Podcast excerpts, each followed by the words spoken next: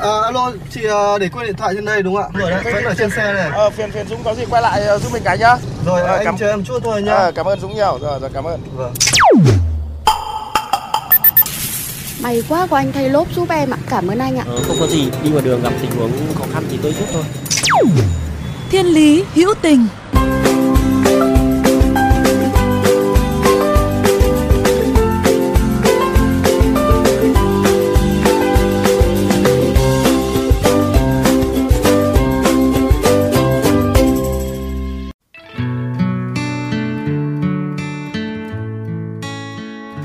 Xin chào các bạn thính giả.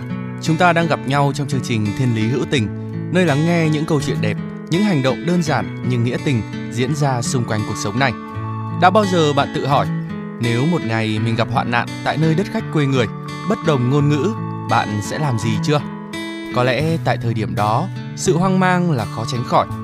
Thế nhưng, nếu ta nhận được một sự trợ giúp kịp thời bởi chính những người cùng quê hương vượt qua biên giới xa xôi đến nơi hỗ trợ thì đó sẽ là điều ấm áp biết bao. Và ngày hôm nay, xin mời quý vị sẽ đến với câu chuyện như thế, vượt qua biên giới Việt Lào, cứu người hoạn nạn.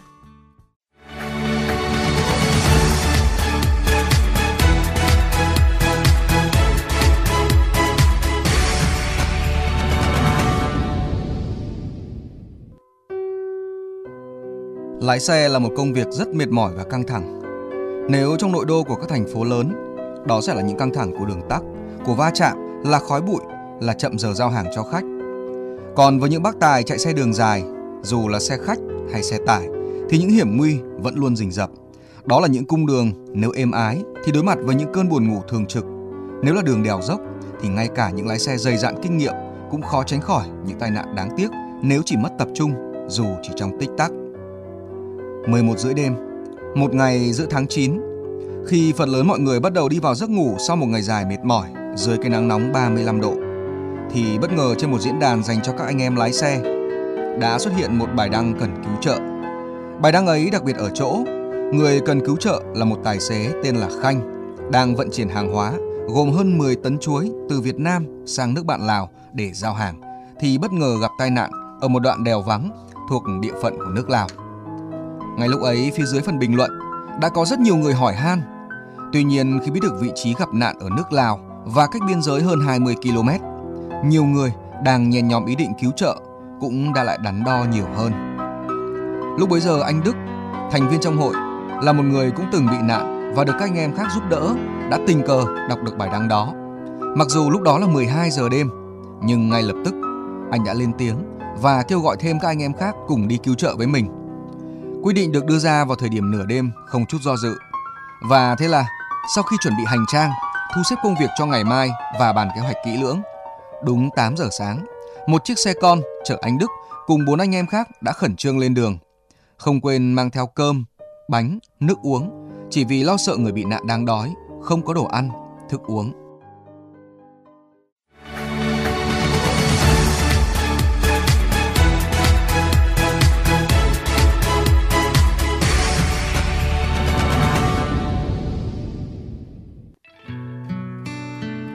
Suốt dọc đường đi là tâm trạng lo lắng hồi hộp.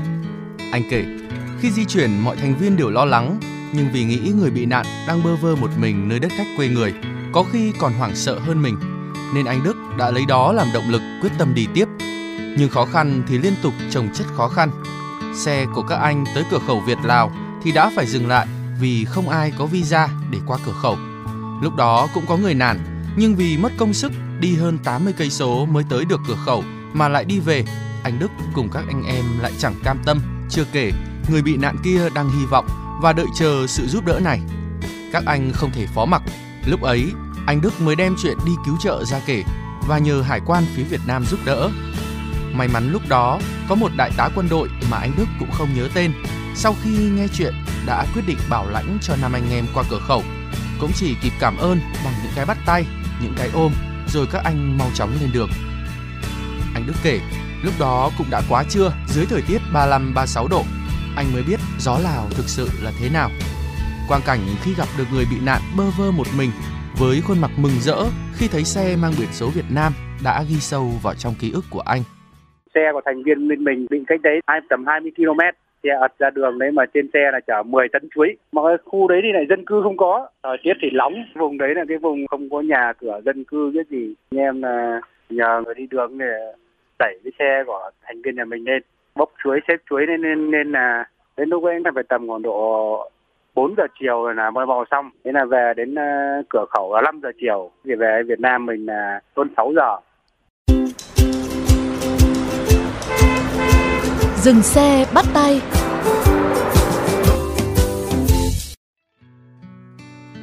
Quý vị thân mến, chuyến cứu trợ thần tốc cả đi cả về, hơn 200 cây số, mà diễn ra vỏn vẹn trong 10 tiếng đồng hồ ấy, đã để lại rất nhiều những cảm xúc cho cả người giúp đỡ và người nhận giúp đỡ.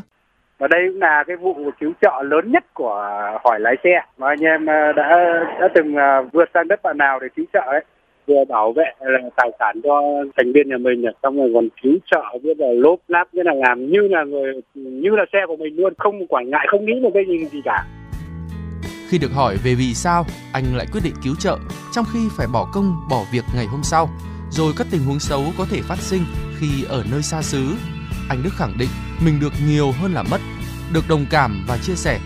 Để rồi sau khi hoàn thành chuyến cứu trợ, anh mới thở phào nhẹ nhõm vì mình đã cố gắng đi tiếp, không thì người gặp nạn kia sẽ không biết phải xoay sở thế nào đã chơi cái diễn đàn này chỉ có mất thời gian mất tiền bạc nhưng được cái là anh em được cái tình cảm. Vì cũng nghĩ là vì mình cũng là lái xe có những lúc thì mình cũng gặp sự cố thì có anh em cũng đến giúp mình như thế thậm chí còn nhiệt tình hơn như thế nữa.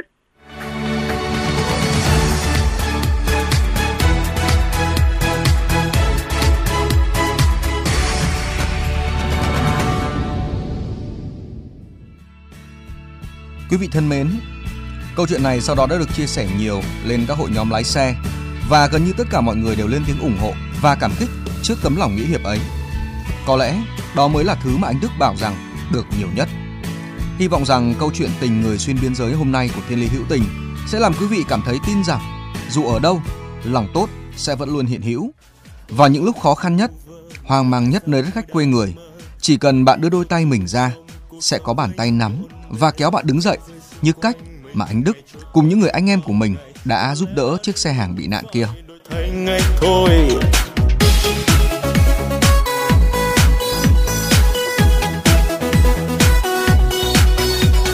quên đi tôi hôm qua, mà lòng nghe ban mai vui ca qua đi bao ưu tư và luôn tin vào ngày mai.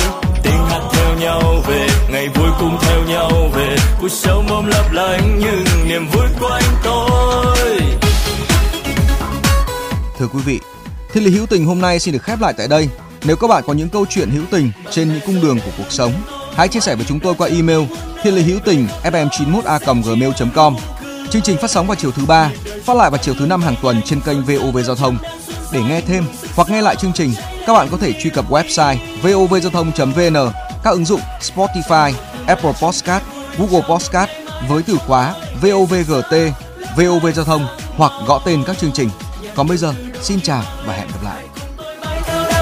nào hãy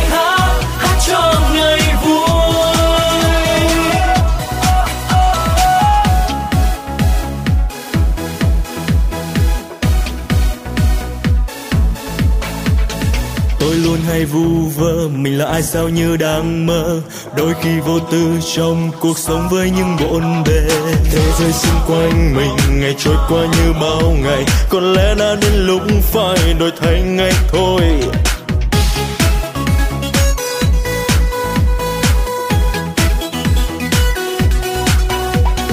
Quên đi tôi hôm qua mời lòng nghe ban mai vui ca. Qua đi bao ưu tư và luôn tin vào ngày mai tiếng hát theo nhau về, ngày vui cũng theo nhau về. Cuộc sống mong lấp lánh nhưng niềm vui của anh tôi.